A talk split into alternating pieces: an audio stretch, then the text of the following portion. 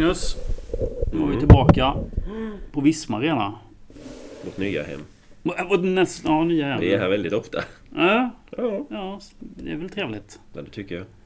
Och idag ska vi intervjua en Österprofil. En tränare, bland annat. Bland annat ja. Rasmus Rydén. Välkommen till Radio 1930 Rasmus Rydén. Tack så hemskt mycket. Läget? Ja, det är bra tycker jag. Eh, Det är inga konstigheter. Med er också. Ja, det är bra. Det är bra. Magnus har ju semester här.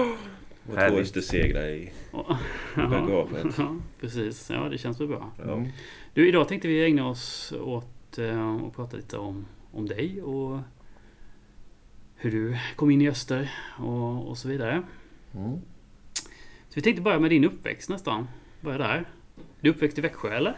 Jajamän. Eh, ute på Trelleborg. Eh, uppväxt. Eh, och levde mina första år där.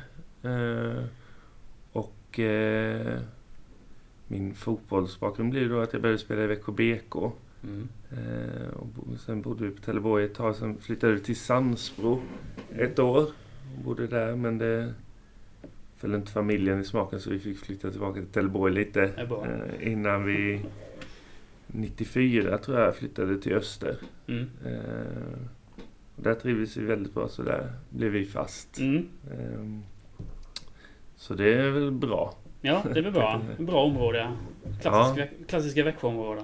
Precis. Eh, så det, det är min uppväxt i korthet vad jag har bott. Helt enkelt. Ja. Du började i Växjö BK sa du. Jajamän. Har du varit målvakt hela tiden eller? Nej, jag var utspelare ganska länge. Sen tror jag det var Bulleby Cup eller något sånt där. Mm. Eh, jag fick skoskav och målvakten ville inte stå med så det passade ganska bra att jag hoppade in i fjässen och det Hur gammal är du då? rätt roligt. Vad kan man vara? Bulleby Cup, det var ju fortfarande sju manna sådär och jag vet faktiskt inte hur gammal jag var. Nej. Men, Tio? säg tioårsåldern då. Ja, ja, ja. Eh, där någonstans hamnade vi kanske. Så, nej, och det var ganska roligt. Så det, det var väl där och då jag fastnade lite för att vara målvakt. Just det. Det gick bra då eller hur fastnar man för att bli Nej. målvakt? Vill man inte alltid vara anfallare och göra massa mål?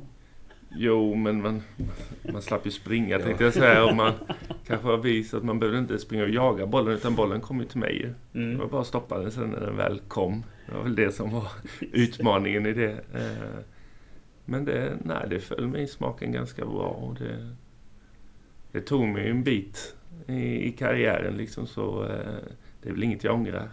Nej, nej, nej, Direkt. såklart. Eh, Absolut så. Nej men jag var kvar i BK till eh, Ja jag blev ju senior ganska tidigt Mm. eh, i BK. Och fick väl äran att vara med ganska många bra målvakter i BK med tidigt där som hade mycket erfarenhet av seniorspel och hur man skulle ta steget från att vara junior till senior. Mm. Eh, Så det var en bra tid. eh, Och det blev ju lite speltid och sen kom ju Klas Gren dit också. Det, från Öster då. Det var ju väldigt bra. Han var ju jävligt lat i och för sig. Han, han var ju klar med sin karriär men han var ju väldigt noga med att påpeka att om man ska bli något så ska man inte se hur han gör utan mer lyssna på vad han säger. Ja, okej. Det var han ju väldigt tydlig med och det, det fattade man ju sen vad han, Ja, ja. Mm. vad han menade. Mm. Eh, Men eh, där lärde man sig väldigt mycket. Eh, Och efter det så flyttade jag till Falkenberg Mm. i Superettan och innan vi går igenom din karriär som, som spelare. mm, Kan du berätta lite om hur det är att vara uppväxt med Rydén-familjen och vad Öster betyder ja, för er? det är det. Det är man på något sätt, även att man är född 83 så känns det ju som att man har varit med alla guld och alla år sedan nästan det började tänkte jag säga. Mm. Eh, mycket historier, mycket mycket rättande av de äldre hu- hur det var och vem som gjorde vad och Okej. allt ja. sånt. Mm. Eh, och det tog ju inte... Jag har väl varit på Östermatcher så länge jag kan minnas. Eh, liksom det, var, det var inget alternativ att inte gå på Östermatcher även att man var tre bast. Utan nej, nej. det var... Nej, nej, ja, ja.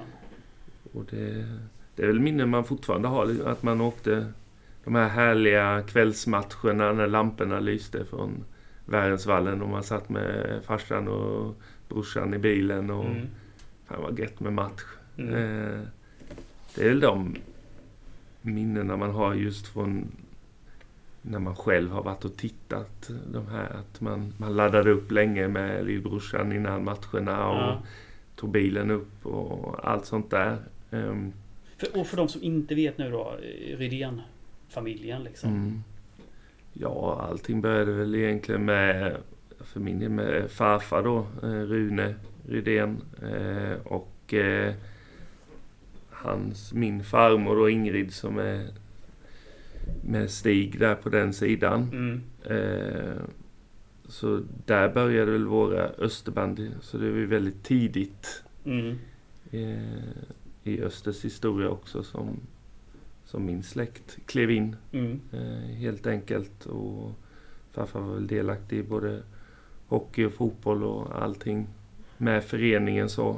Eh, så det intresset har väl följt med liksom i, i min pappa och hans farbröder då, Leif och Ola.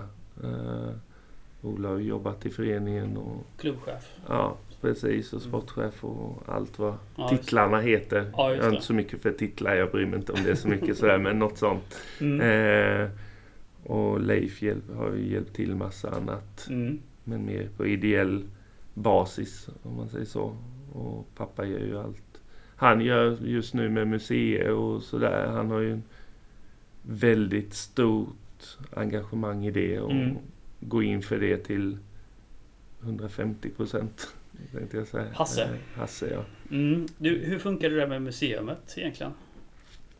Nej men han eh, har ju en diger samling med allt möjligt och Mm. folk kan komma dit och boka tid och... Man bokar dit Tid. för att... Ja det tror jag är lättast men han Mm. sitter ju där nere hela tiden så man kan väl gå ner och knacka med om man är Mm. ensam. Så, Men om man Mm. är större sällskap så kanske det är lättast. Just det. Eh, Fog för ett annat poddavsnitt Mm. kanske. Mm. Det, där finns väldigt mycket och mycket häftiga saker. Eh, många gamla österprylar och sådär Mm. som är väldigt coola att se. Mm. Helt enkelt eh, mycket historiska signaler och anlag därifrån liksom som är... Nej men det är häftigt. Helt enkelt Ja, man har ju förstått, jag har inte varit där nere, men jag har förstått att det finns en gedigen samling med... Ja, det finns allt möjligt från medaljer till tavlor till matchkläder till uppvärmningskläder till gamla kavajer och jackor och sådär som Ja. har figurerat i östersammanhang. Ehm, Så där finns vimplar och matchtröjor från motståndare i Europamatcher och ja, där finns Mm. det mesta. Det är svårt att säga hur mycket som finns för man glömmer mycket. Ja, ja, ja. Mm. Men det mesta är österrelaterat helt enkelt. Ja, det, det finns ju olika rum i det här museet. Mm. Så, så det är både en idrott är det ju. Mm. Eh, Men Ja, det, okej. det, stor, det största är Öster. Men Mm. det finns ju även landslag och Mm. lite sådana grejer. Mm. Eh, Så väl värt ett besök. Mm. Ja, det slår vi slag för. Ja, absolut. Mm. Så nu kommer vi av oss lite här. Men det är ju hur familjen var i Öster då från början. Hur allt började och sen... Eh, ja, men I och med att de har varit med så länge i det här så blir det ofta när släkten samlas så, så är det ju det här snacket, tugget och det Mm. Nästan till aldrig nutid utan alltid dåtid. Jaha, ja, ja. Eh, sådär och det förklaras hit och dit och det var ju lite roligt, eller så här, det var väl en större, ska man säga, att farfar gillade ju inte de andra lokala klubbarna på, utan då var det Öster. ja Liksom det. sådär. Så det var ju inte så populärt att jag spelade i BK Nej, för hans det. del. Hur var det? Eh, Nej men han, det tog emot men Ja. han, började gå på matcherna till slut. Mm, Men, eh, mm, mm.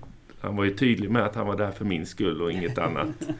Lite jag kommer ihåg det var någon jul jag smet ner och hade tagit ett så här klistermärke man kan klistra på bilarna. Ja. Ett lite sånt BK-emblem och satte långt ner på hans bilfönster en gång för att skoja lite med honom. Det, Jag tog ju tag innan han hittade det för det första men ja, han tyckte det var lite roligt men han var inte helt nöjd med min insats där. Så, så det, det var lite på den nivån. För det ska man ju komma ihåg då, eh, om man säger på din farfars tid, att det var rivalitet mellan BK och Öster. Ja. På ett helt annat sätt än vad... Precis. Ja. Jo, så var det ju. Eh, Det var mycket större rivalitet på den tiden han växte upp och det, Mm. det tog ju han med sig. Mm, Liksom, det gick ju inte ut och det var ju likadant med gubbarna i BK där. De gillade ju inte heller, liksom de som är samma år, och generation som min farfar var, Ja, de gillade ju inte Öster heller ju. Så Nej. det, det gick. Men det var väl på en bra nivå. Ja, ja. Det var inget så. Nej, men nej. eh, det var... Inga Ja. skandaler eller Ingen- filmer nej. eller sånt som skapade oro i Växjö. Nej, precis. Men det, nej, det var en härlig nivå ja, ja. Mm. på det. Man blev ju glad sen när du flyttade till Öster. Ja, det hoppas jag. Eh, att han blev... Eh, han levde ju tyvärr inte då. Han gjorde inte det. Han fick, Nej, Han gick fick aldrig se när du skrev på. så det var ju synd. ja, just det. För du gick då till Falkenberg från BK. Ja, Vad spelade Falkenberg då? superettan. Det var Superettan? Mm. Ja. Så det... Jag gick och vilket år är vi nu? 06. 06? Ja. Okej. Mm. Så jag flyttade till Falkenberg och sen gick ju farfar bort bara... Kan det vara? Två månader in i... Sen efter det jag flyttade då ju. Ja. Eh, något sånt. Det var ganska tidigt där. Så han fick ju tyvärr aldrig uppleva och se mig spela i Öster. Så det är ju tråkigt som Ja. fasen. Men eh, på nå- något sätt så tror jag ändå att han märker av det. Mm. Eller sådär. Eh, så det var ju jättesynd men det är inget man kan göra åt. Nej, nej så är det ju. Naturligtvis. Men han är stolt över dig idag. Vi återkommer till Öster. Men Vi börjar med Falkenberg då. Mm. Då går du till Falkenberg Superettan 06. Du spelar Öster i Allsvenskan? Ja, Ja, okej. Det Så du, då, då går du till Falkenberg och du är där i hur många år? två år är jag där. Och det går rätt så bra va? Ja, första året var ju en... Alltså även att jag kom från gamla division 2 då så var det en jätteomställning att komma till Superettan och träna så pass mycket mer och allting. Jag tror man gick upp nästan 10 kilo första försäsongen där. Mm. Eh, och på sig och allting och hade... Det var ju jag och Tommy Naurin som sen var i Sundsvall. Mm. Fortfarande jobbar i Sundsvall som var Mm.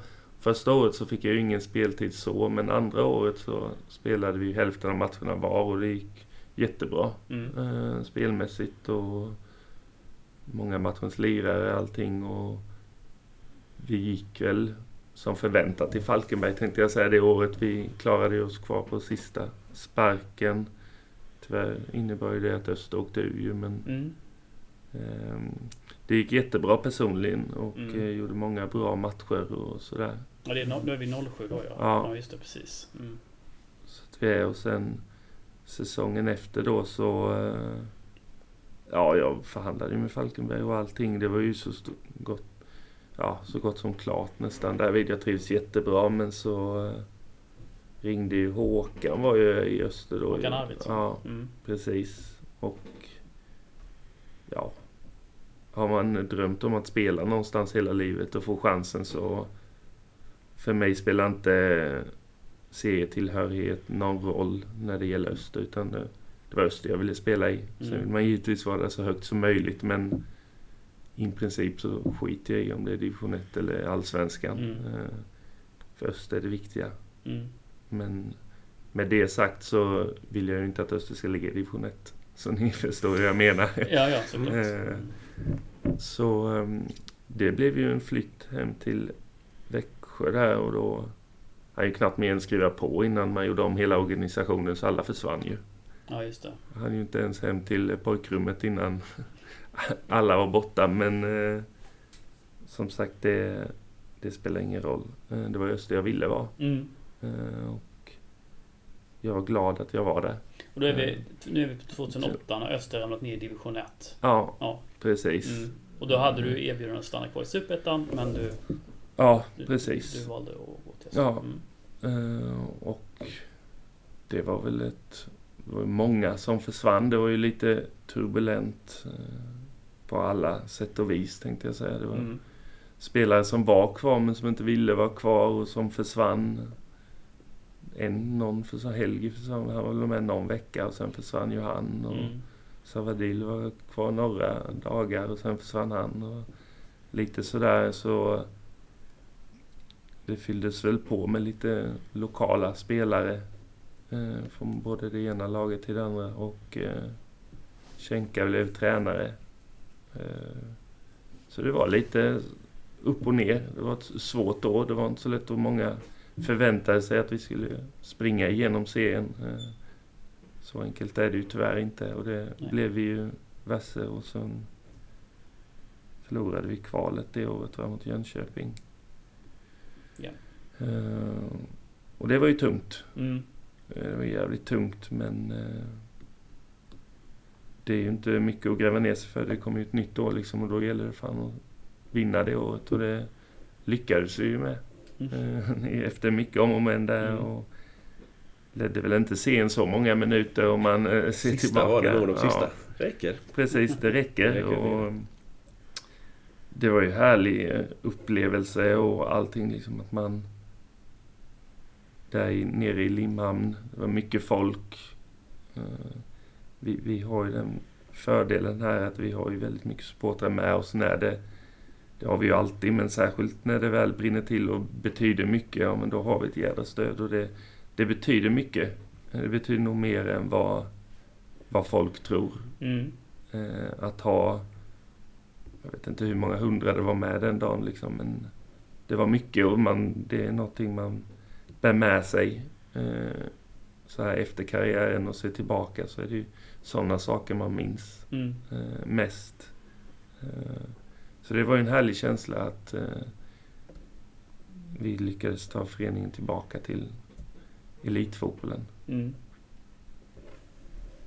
Sen blev det ju 2010 då. Det var ju, ja... T- Tillbaka i Superettan. Tillbaka i Superettan, ja. Går Eh, sådär. Ja, det får man ju ge det. Eh, Det var också ett tufft år. Givetvis som nykomling är svårt. Mm. Eh, Fick väl aldrig någon riktig fart heller liksom på det. Eh, Utan att man kommer ihåg så mycket. Det var länge sedan nu. Man förtränger när det inte går bra. Tänkte jag Ja, säga. Men någonstans så... Vi kämpade ju och slet men vi fick inte med oss så mycket där i det. Så det var väl först egentligen när Hans Gren klev in i de sista åtta omgångarna eller vad det var som vi började få poäng. Få en lite mer strukturerad spelfilosofi. Mm. Eh, och lyckades gneta till oss poäng och med poäng kommer självförtroende och vi lyckades ju reda ut i kval med några... Kommer Fredrik Borg hade väl några individuella prestationer liksom som man behöver i viktiga matcher. Ja, det hade även du. Vi, vi, vi möter ju Kvidding då i kvalet. Vi leder eh, från bortamatchen med 2-0. Fredrik Borg Mm. gör bland annat ett snyggt mål. Sen leder Kvidding hemma på Värnsvallen med 1-0. Mm. Och så kommer det en spelare fri. Kommer du ihåg detta? Ja, det är svårt att glömma. Det Ja, berätta det. något, eh, Men han, eh, ja de får ju... De har ju tagit ledningen då. Så då blir det ju alltid lite, i och med att det är bortamål och alltså de reglerna så... Ett mål där så är de verkligen med i matchen igen. Mm. Eh, Och han kliver väl in från deras högerkant in och så försöker han bomba upp den i främre krysset men på något sätt så lyckas jag få fingrarna på den och den går stolpe ut istället eller om det ribbar ut något sånt där. just Eh, så det är ju självklart en av de räddningarna som verkligen sitter på näthinnan när man Mm. tittar tillbaka på sin aktiva spelarkarriär. Eh, för den var väldigt viktig och den var väldigt bra. Ja, Om man kan ja, säga så. Ja, det får man nog Ehm, säga. Så det, och det behövde vi och sen eh, när vi lyckas göra 1-1 där så lämnar ju fem ton sten axlarna Mm. eh, och eh, känns som man bara ska flyga iväg. Mm. Lite så. eh, Och det är återigen ett stort ögonblick i ens aktiva karriär som man tar med sig. Mm. Sen går vi vidare då, då är det ju 2011. Och då, är, då gör vi ett bra år. Mm. Eh, vi slutar väl 4-5 där någonstans va? Eh, precis Mm, ja. så, eh, Ro- Roa kom Roa, ja. ja. precis. Eh, och det är mycket som är, är bra eh, 2011. Det är mycket som faller på plats som kanske inte har funnits de tidigare åren om man ska säga så. Med, det är lugn och ro eh, liksom, i föreningen och det är eh, en väldigt bra spelargrupp. Alltså vi får ihop det. Vi, spelargruppen funkar bra med tränaren och det är mycket glada miner och den, det mesta flyter på. Mm. Eh, Hur mycket spelade du under den här perioden? Eh, det var inte så mycket. det var inte det? Tre eh, matcher kanske. Vi tog in, eller vi, föreningen tog in Joakim Wolf där ju. Wolfett, Han stod ju första matchen mot Sundsvall där. Sen tror jag jag fick spela mot Assyriska borta. Om Mm. det var omgång två eller något sånt där. Jag kommer inte Mm. exakt ihåg. Och sen spelade vi ju eller Landskrona hemma och sen Ljungskile borta. Mm. Då vann vi ju. Och sen efter det så bytte Roa därvid. Eh, och det... Så det blev tre matcher det året. Mm. Men ändå, om man ser tillbaka på det så var det ett jävla roligt år. Mm. Eh, man vill ju alltid spela som spelare, det finns ju inget tvivel om det. Men eh, som jag sa innan, att vara i den här föreningen för mig inte, handlar inte om att spela eller inte spela. Utan det är en... Jag ville alltid spela men jag var ändå glad och stolt eh, att vara i föreningen. Och det var det man kämpade för att det skulle gå så bra som möjligt ändå. Och det var ett väldigt bra år. Mm. Ehm, och liksom när spelartrupp och tränare och föreningen mår bra så då, kom, då är det lättare att få resultat också. Mm. Helt enkelt. Eh, och eh, det, ja, vi lyckades ju byta en negativ kvalplats mot en topplacering så det Mm. visar väl på att det var bra Ja, verkligen. helt enkelt. Eh, sen efter det året så eh, lämnade jag. Eh, eller jag fick inte förlängt. Så jag gick till HBK. Ja. Halmstad där. De hade ju Jens Gustafsson som tränare som jag hade spelat med då två år i Falkenberg. Och Mm. Han gillade att spela med mig i Falkenberg och Jens är en väldigt bra person som jag trivs bra med. Så det var ingen tvekan om vad, vad jag ville göra när han hörde av sig där och jag fick Ja, chansen att vara kvar i elitfotbollen. Mm. Eh, så det, det blev två år där. Ja, första året egentligen värvade han ju dit mig för att de trodde att de skulle sälja Karl-Johan då som är i landslaget nu och FCK Mm. och det här. Eh, han blev ju inte såld. Så eh, det var ju bara att sitta bakom och det är inget att säga om. Han var ju jätteduktig målvakt redan då och är ju en suverän målvakt idag. Eh, Men det blev två år där. Sen kom... Lämnade ju Kalle för eh, ja, ett holländskt lag, Neminen eller hur man uttalar det. Mm. Eh, och så kom Stojan Lukic dit. Eh, det blev ju ingen speltid då heller, men då var vi i Allsvenskan och det var första gången jag fick testa på det. Så det, Mm. det var ju... Det funkade ändå, Mm. tänkte jag säga. Och eh, efter det så blev det ju ett år till i Falkenberg. Eh, Okej, efter Halmstad. efter Halmstad, ja. Mm. Eh, får jag bara eh, fråga, gå tillbaka där när du inte får förlängt. ja. Hur gick diskussionerna då? Hur, hur, liksom, hur, tänk, hur tänkte du kring det? Och, Nej, men det är klart man var besviken som, som jag alltid har sagt. Det är här jag vill vara. Men eh, samtidigt så de som jobbar för föreningen tar ju beslut ut- utifrån vad de tror är bäst för föreningen. Så det var väl ingen hard feelings eller vad man ska säga. Liksom, det är ju så branschen fungerar. Mm. Eh, givetvis skittråkigt. Eh, men samtidigt, man kan inte gräva ner sig för det. Eh, det var inte så att jag blev förbannad och, på Öster och Ja. tyckte att det var skit. Utan så är det. De Mm. som jobbar i det, de tar beslut utifrån vad de tror är bäst Mm. för föreningen. Och mm. Man får köpa det. Ja. Eh, sen var man ju väldigt besviken och tyckte det var tråkigt för man ville ju inte lämna. Eh, men så blev det Mm.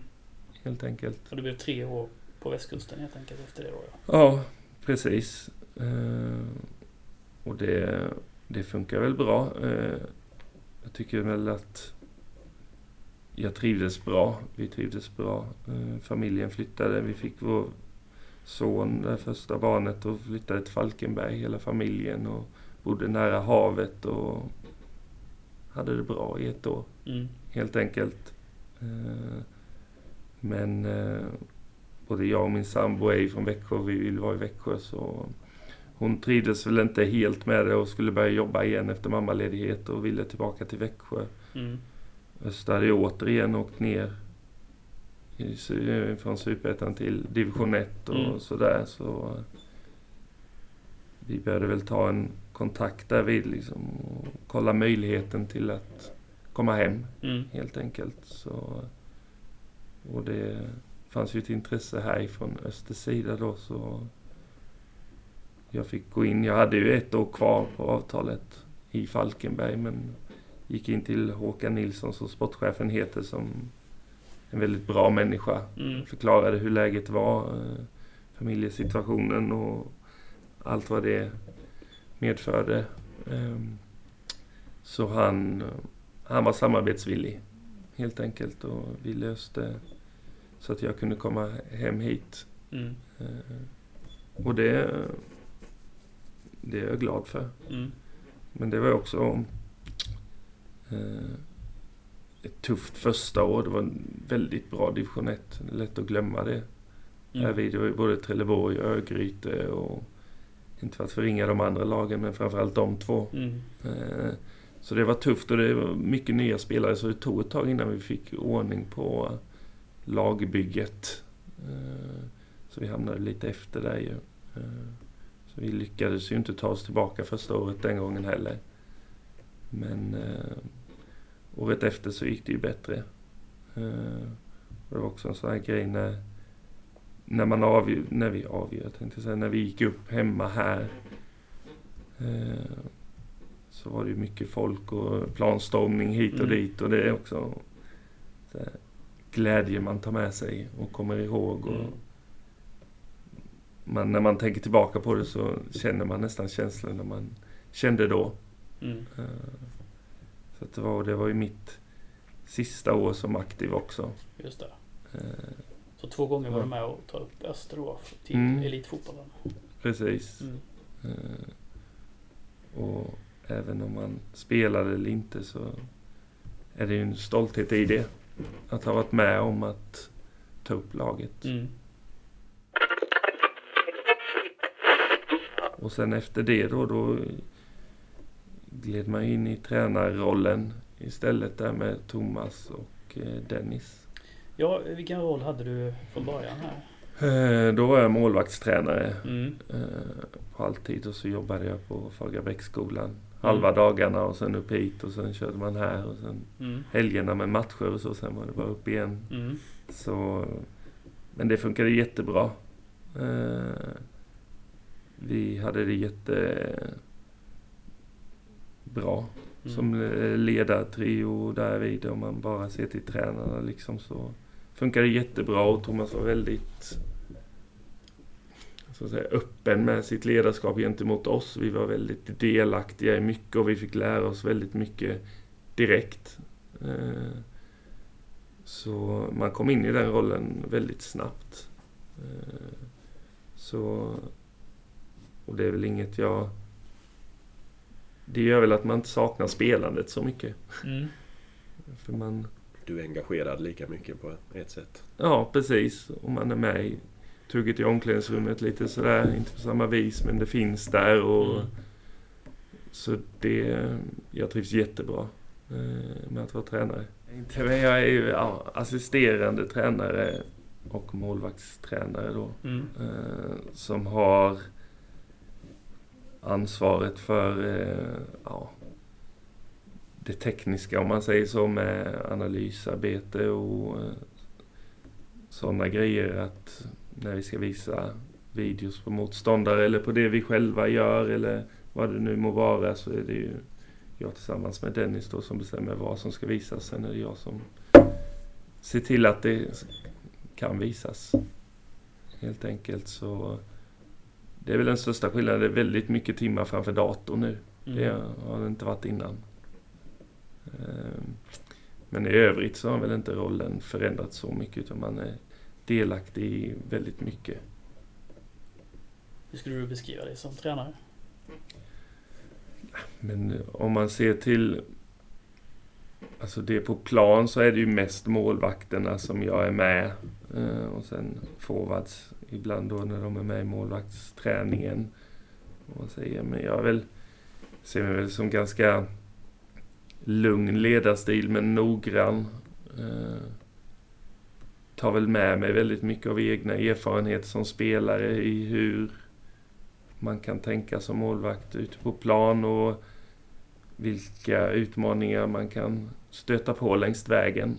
Eh, men att väldigt noggrann i det, det som ser enkelt ut för publikens öga kanske, som man själv vet, det är inte alltid så enkelt. Eh, det jobbar vi väldigt mycket med i målvaktsträningen. Det här som du alltid behöver ha med dig som grepp. Eh, att du alltid känner känslan av att du äger bollen när mm. den kommer nära händerna. Att du kan ta rätt beslut. Eh, din positionering. Att var vill vi hamna i målet? Hur ska vi hamna där? Hinner vi alltid göra det? Eller om vi inte hinner, vad prioriterar vi då? Vad är viktigast? Att nå positionen eller vara i balans? Eh, det är väl det som jag verkligen trycker på. Att man gör det som ser enkelt ut på ett bra sätt. För det är inte så enkelt som folk tror, som sitter på läktaren alltid. Vad menar du? Jag bara greppa bollen för helvete! Ja, lite så. Typ, så. Se den här bollbanan, men den är ju spikrak när den egentligen flyttar sig någon decimeter hit och dit. Och, mm. Nej men helt enkelt var, få våra målvakter att vara bekväma i situationer som ser enkla ut. För att förklara det hyfsat enkelt. Mm, mm, ja. För målvaktsspelet är väldigt svårt. Mm. Och det är svårt att förklara på kort tid med konkreta ord för folk som inte har stått där. Um, så det pratar vi mycket om. Gör det så enkelt du kan för dig själv. Överarbeta inte situationer. Leta inte saker att göra. För bollen kommer komma till dig hur eller hur. Spring inte och jaga den. Mm. Det bättre att du var utspelare. Lite så. om du skulle analysera va? våra målvakter. Det är ju lite intressant. Mm. Vad tänker du om våra två A-lagsmålvakter? Vad är det för styrkor och svagheter och möjligheter och, och så. Mm. Vi är nog ganska nöjda med våra målvakter just nu mm. i år. Ja, det låter bra. Ja. Hade det inte varit det då hade jag blivit orolig. Ja, det beror på vad vi har för krav nu. Ja, precis. Nöjer och sådana vill vi ha inne. Ja, ja jo, det var realistiska mål. Realistiska mål, ja. Absolut. Får se. Ekonomiska sätter nog stopp där. Lite så. Men eh, när vi börjar med Damir då som kom hit från Gais och vi var ju i en situation efter det här förra säsongen då när Robin Malmqvist valde att lägga handskarna på hyllan så skulle vi ha in en ny. Eh, och eh, vetskapen av att vi har Viktor Stulic här. Eh, född 02. En väldigt duktig, talangfull målvakt. Eh, så ville vi ha in någon som var lite äldre. Som hade rutin, för det var det den gruppdynamiken vill, ville jag ha framförallt eh, och förklarade det för Dennis. Och han köpte väl mitt resonemang att det är bra att ha en mentor att lära sig av. Så man tar med sig mycket, precis som jag sa innan, man tar med sig av vad man själv lärt sig mm. under resans gång och det... Jag tycker vi med facit i hand träffade vi jävligt rätt med Damir. Eh, de funkade bra från dag ett egentligen. Eh, Damir och Viktor då. Eh, för det är ju lite... Målvakten är ju laget i laget. Det finns ju, vi är mycket... Vi är ju en halvtimme till 40 minuter själva varje dag och kör mm. målvaktsträning då. Liksom, vi är ju ett team i teamet och där är personligheten en väldigt viktig del av gruppen. För två målvakter som inte kommer överens eller som inte är lika då då är det tufft att få någon utveckling på någon av dem. Mm. Eh, och där var vi väldigt noggranna. Vi hade Damir här nere och förklarade för han var varför han var här. Vad vi tyckte att han hade gjort bra tidigare i sin karriär och eh, varför vi hade han här nere och att vi ville lära känna honom för att eh, vi vill få in rätt karaktärer i gruppen. Det är väldigt viktigt. Eh, och eh, han gjorde ett gott intryck från start. Liksom. Lugn, trygg, ödmjuk. Eh, tog plats men inte på ett negativt sätt. Eh, så eh, nej, han kom hit och eh, har gjort det bra från början. Eh, och eh, fick ju en bra start, liksom, någon straffräddning här på försäsongen och nollor och sådär så. Eh, men för den skullen så var det ju inte givet att han skulle starta i premiären för vi, vi är ju två målvakter och Viktor gör det väldigt bra.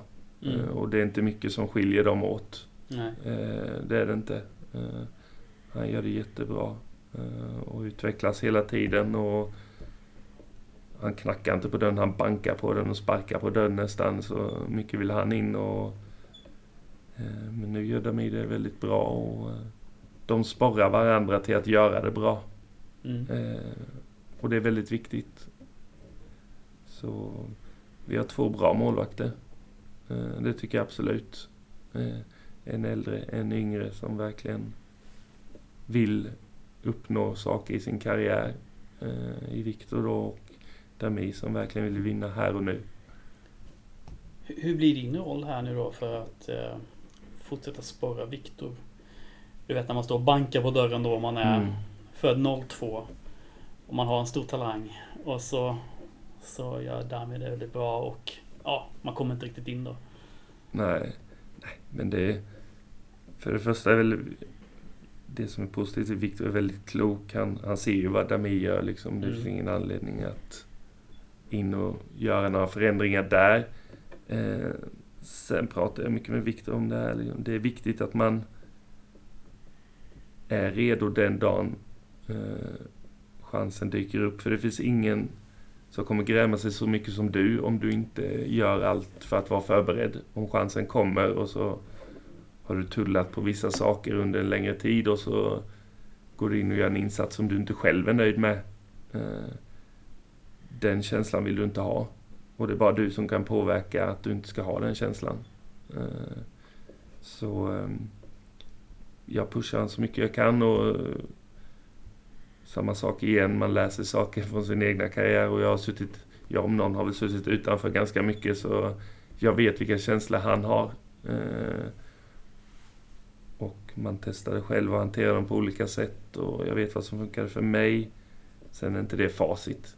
Alla människor är olika. Eh, men jag tror någonstans att målvakten tycker det är rätt skönt att ha någon att prata om som har gått igenom det de har, går igenom eller har gått igenom.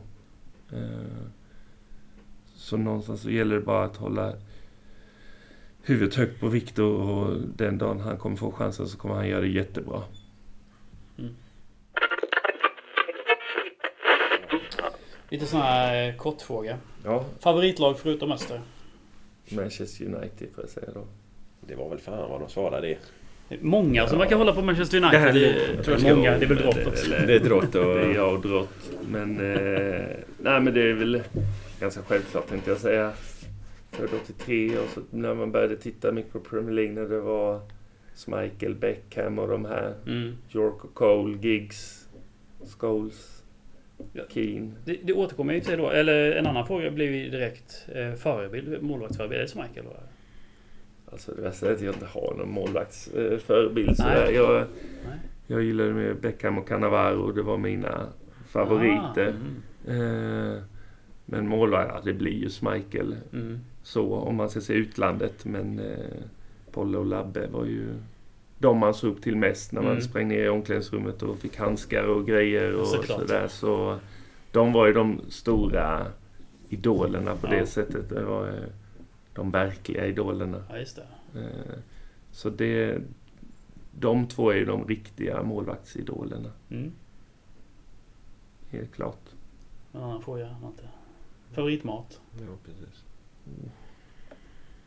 Jag säger spagetti och köttfärssås. Jag är väldigt, jag äter inte så mycket jag är inte våghalsig i maten om man säger så. Nej. Men det är hemmagjord i alla fall? Ja. Eller Findus? Nej, hemmagjord blir det. Eh, det får det bli. Eh, Mm. Så att, eh, men annars är jag väldigt kräsen i mat. Musik? Vi pratade om det jag och Johan Persson faktiskt häromdagen, att vi är riktigt tråkiga musikpersoner. Så här, liksom det, helst sätter jag nog på så här, svenska favoriter, radiokanalen. och Ja, så okej. lyssnar jag lite där. Mm. Eh, inte så... Jag har inte en Spotify och sånt där. Nej, Eh, det är radio i så fall. Ja, Ja, så det... det är helt okej. Ja, det är bra. Tack. jag känner mig trygg i det. Ja, vi dömer inget. Ja. Inte här. Inte. tar vi på egen podd sådär. Okej, ja. Det blir en egen punkt. Rasmus musiksmak måste vi Ja. markera in i det minsta detta. Det får bli det där andra. Andra avsnittet där. Ja. Favoritavkoppling då? När du inte är på Fagrabäck eller här eller vad du nu gör? Nej, ja, nu Egen är jag ju heltid här så nu är jag bara här. Men Ja. eh, nej, det, det är ju familjen. Att vara med dem. Eh, den lilla tid man är ledig härifrån så är det ju att vara och leka med barnen. Helt klart. Eh, och det har ju gjort att man... Det är skillnad på att koppla av nu när man har fått barn. Då är det lättare att lägga fotbollen åt sidan helt under den perioden man leker med dem än det var innan. När man bara låg i soffan eller vad man nu gjorde. Så Ja. nej, de är väldigt viktiga. Jag har en följdfråga på det. Hur mycket är du här egentligen? Det låter som att du spenderar väldigt mycket tid. Jo, men det är, det är ju väldigt långa dagar. Det är ingen så vanlig arbetsdag. Åtta timmar, låter det som. Nej, men sen är det ju alltid så är man ju även när du är hemma så är mobilen där. Någon som är, så håller vi kontakten liksom. Jag, Dennis Maje Mm. och Fysteam och Jensa och Vibbe och alla här uppe liksom. Och det dyker alltid upp mer än vad det är.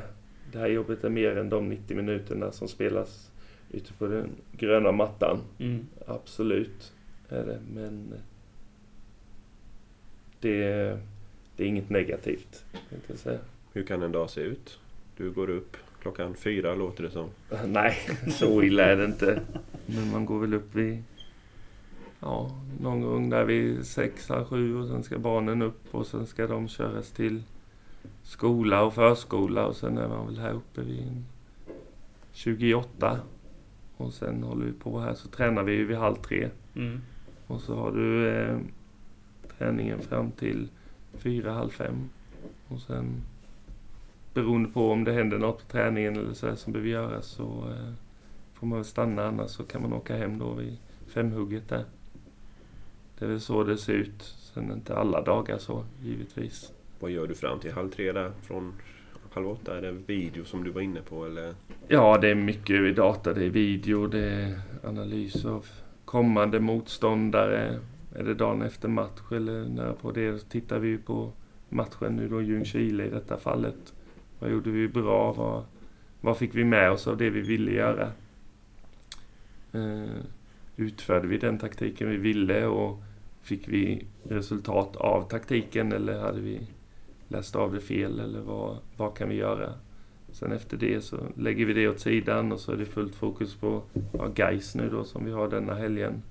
Så nu har vi kollat på Gais här nu på morgonen. Eh, Så kommer vi kolla på dem igen och igen. Mm. Och sen försöka hitta saker som vi kan utnyttja där för att eh, göra det så bra som möjligt på lördag. Eh, och sen är det allt möjligt. Vi tittar ju på andra matcher också och försöker hålla marknaden uppdaterad så mycket vi kan eh, för framtid och vad allting Lite Det scouting och så med eller? Precis. Eh, Det behöver vi också vara förberedda den dagen det, det händer någonting. Eh, Det vet man ju aldrig. Det som är som Viktor, det gäller ju att vara beredd. Ja, Och rätt som det är ja så men lite så. Det, står vi där kanske med tre, fyra skador eller något sånt. Ja. Vad gör man då? Precis, och då gäller det att vara redo eh, och ha en plan för att om vi får två skador samma träning, allvarliga skador, ja men då kanske vi behöver göra någonting i truppen. Mm. Förhoppningsvis inte, för vi gillar vår grupp. Vi tycker vi har en bra grupp, en bra dynamik. Men det finns mycket saker du inte kan påverka. Som allvarliga skador. Ja, men då kanske vi behöver göra något. Då gäller det att veta vad det är. Då vill man inte starta från noll där och då så har du 24 timmar på dig innan fönstret stänger. Utan då gäller det att veta vilken knapp du ska trycka på för att försöka få hit det som behövs. Eh, men peppa peppa, vi vill inte ändra någonting och hoppas vi inte ska åka på någon skada. Ingen korsband eller något sånt tråkigt nu? Nej, precis. Men är det lite i Norden ni brukar scouta? Det har vi fått lite innan att... Ja. Ni kollar de nordiska länderna? Det är det. Uh, mestadels. Det är lätt. Det blir ingen jättestor förändring levnadsmässigt eh, om du kommer från Norden och kommer till, till Sverige. Eh, du får ofta liksom hårt jobb. Du får en bra kvalitet för den nivån vi är på nu. Eh, absolut. Så det är inte så mycket mer jobb med en skandinavisk spelare. Han vet vad han flyttar till. Medan tar du en person från andra sidan jorden så vet de inte vad de kommer till riktigt. Då blir det lite mer, mer jobb med det. Allt som ska ordnas och fixas och sådär. Så det är väl mer det vi kollar på just nu. Kanske blir en danskoloni i öster. Ja, det vet man aldrig, men det... Det vi har här och nu är bra. Ja, jag menar det. Så länge det är bra så spelare. Så länge det är bra spelare så kvittar var det kommer ifrån. Bara de är bra människor också. Mm. Ja, du pratade om gruppdynamiken och så. Mm. Så hur har ni gjort för att få ihop den i år? Alltså, har ni gjort något speciellt eller är det bara rätt gubbar på rätt plats? Eller någon, någon ära får ju ni ta till er, tänker jag. Nej, men det är väl lite men vi försöker ju träffa alla, som jag sa innan, och prata med dem, se vad de är för typ av människor. Sen var vi på träningsläger i Barcelona. Det gör ju mycket. Man får vara mycket tillsammans. Det är ju en faktor. Sen eh, har vi liksom en, en stomme som har varit här ganska länge av spelarna och de tar ett jätteansvar i att introducera de nya spelarna i hur, hur man beter sig i vårt omklädningsrum. Mm. Eh, så där gör ju, det är inte bara vi tränare som styr och ställer sådana frågor utan det är spelartruppen tar ju ett väldigt stort ansvar där och det, det är viktigt för de umgås ju mycket och de är ju det är de som ska uträtta det på planen. Eh, så det är viktigt att de har det bra ihop. Eh, så jag tycker spelartruppen ska ha stor cred för det med. Eh, att de funkar bra ihop. Det är inte bara en tränarfråga utan det, det gör spelarna på ett väldigt bra sätt också. Men ska vi säga tack till Rasmus Rydén ja. som ställde upp. Tack själva. Tack själva. Och så tackar vi alla som har lyssnat. Mm. På tack, tack. tack så mycket. Tack.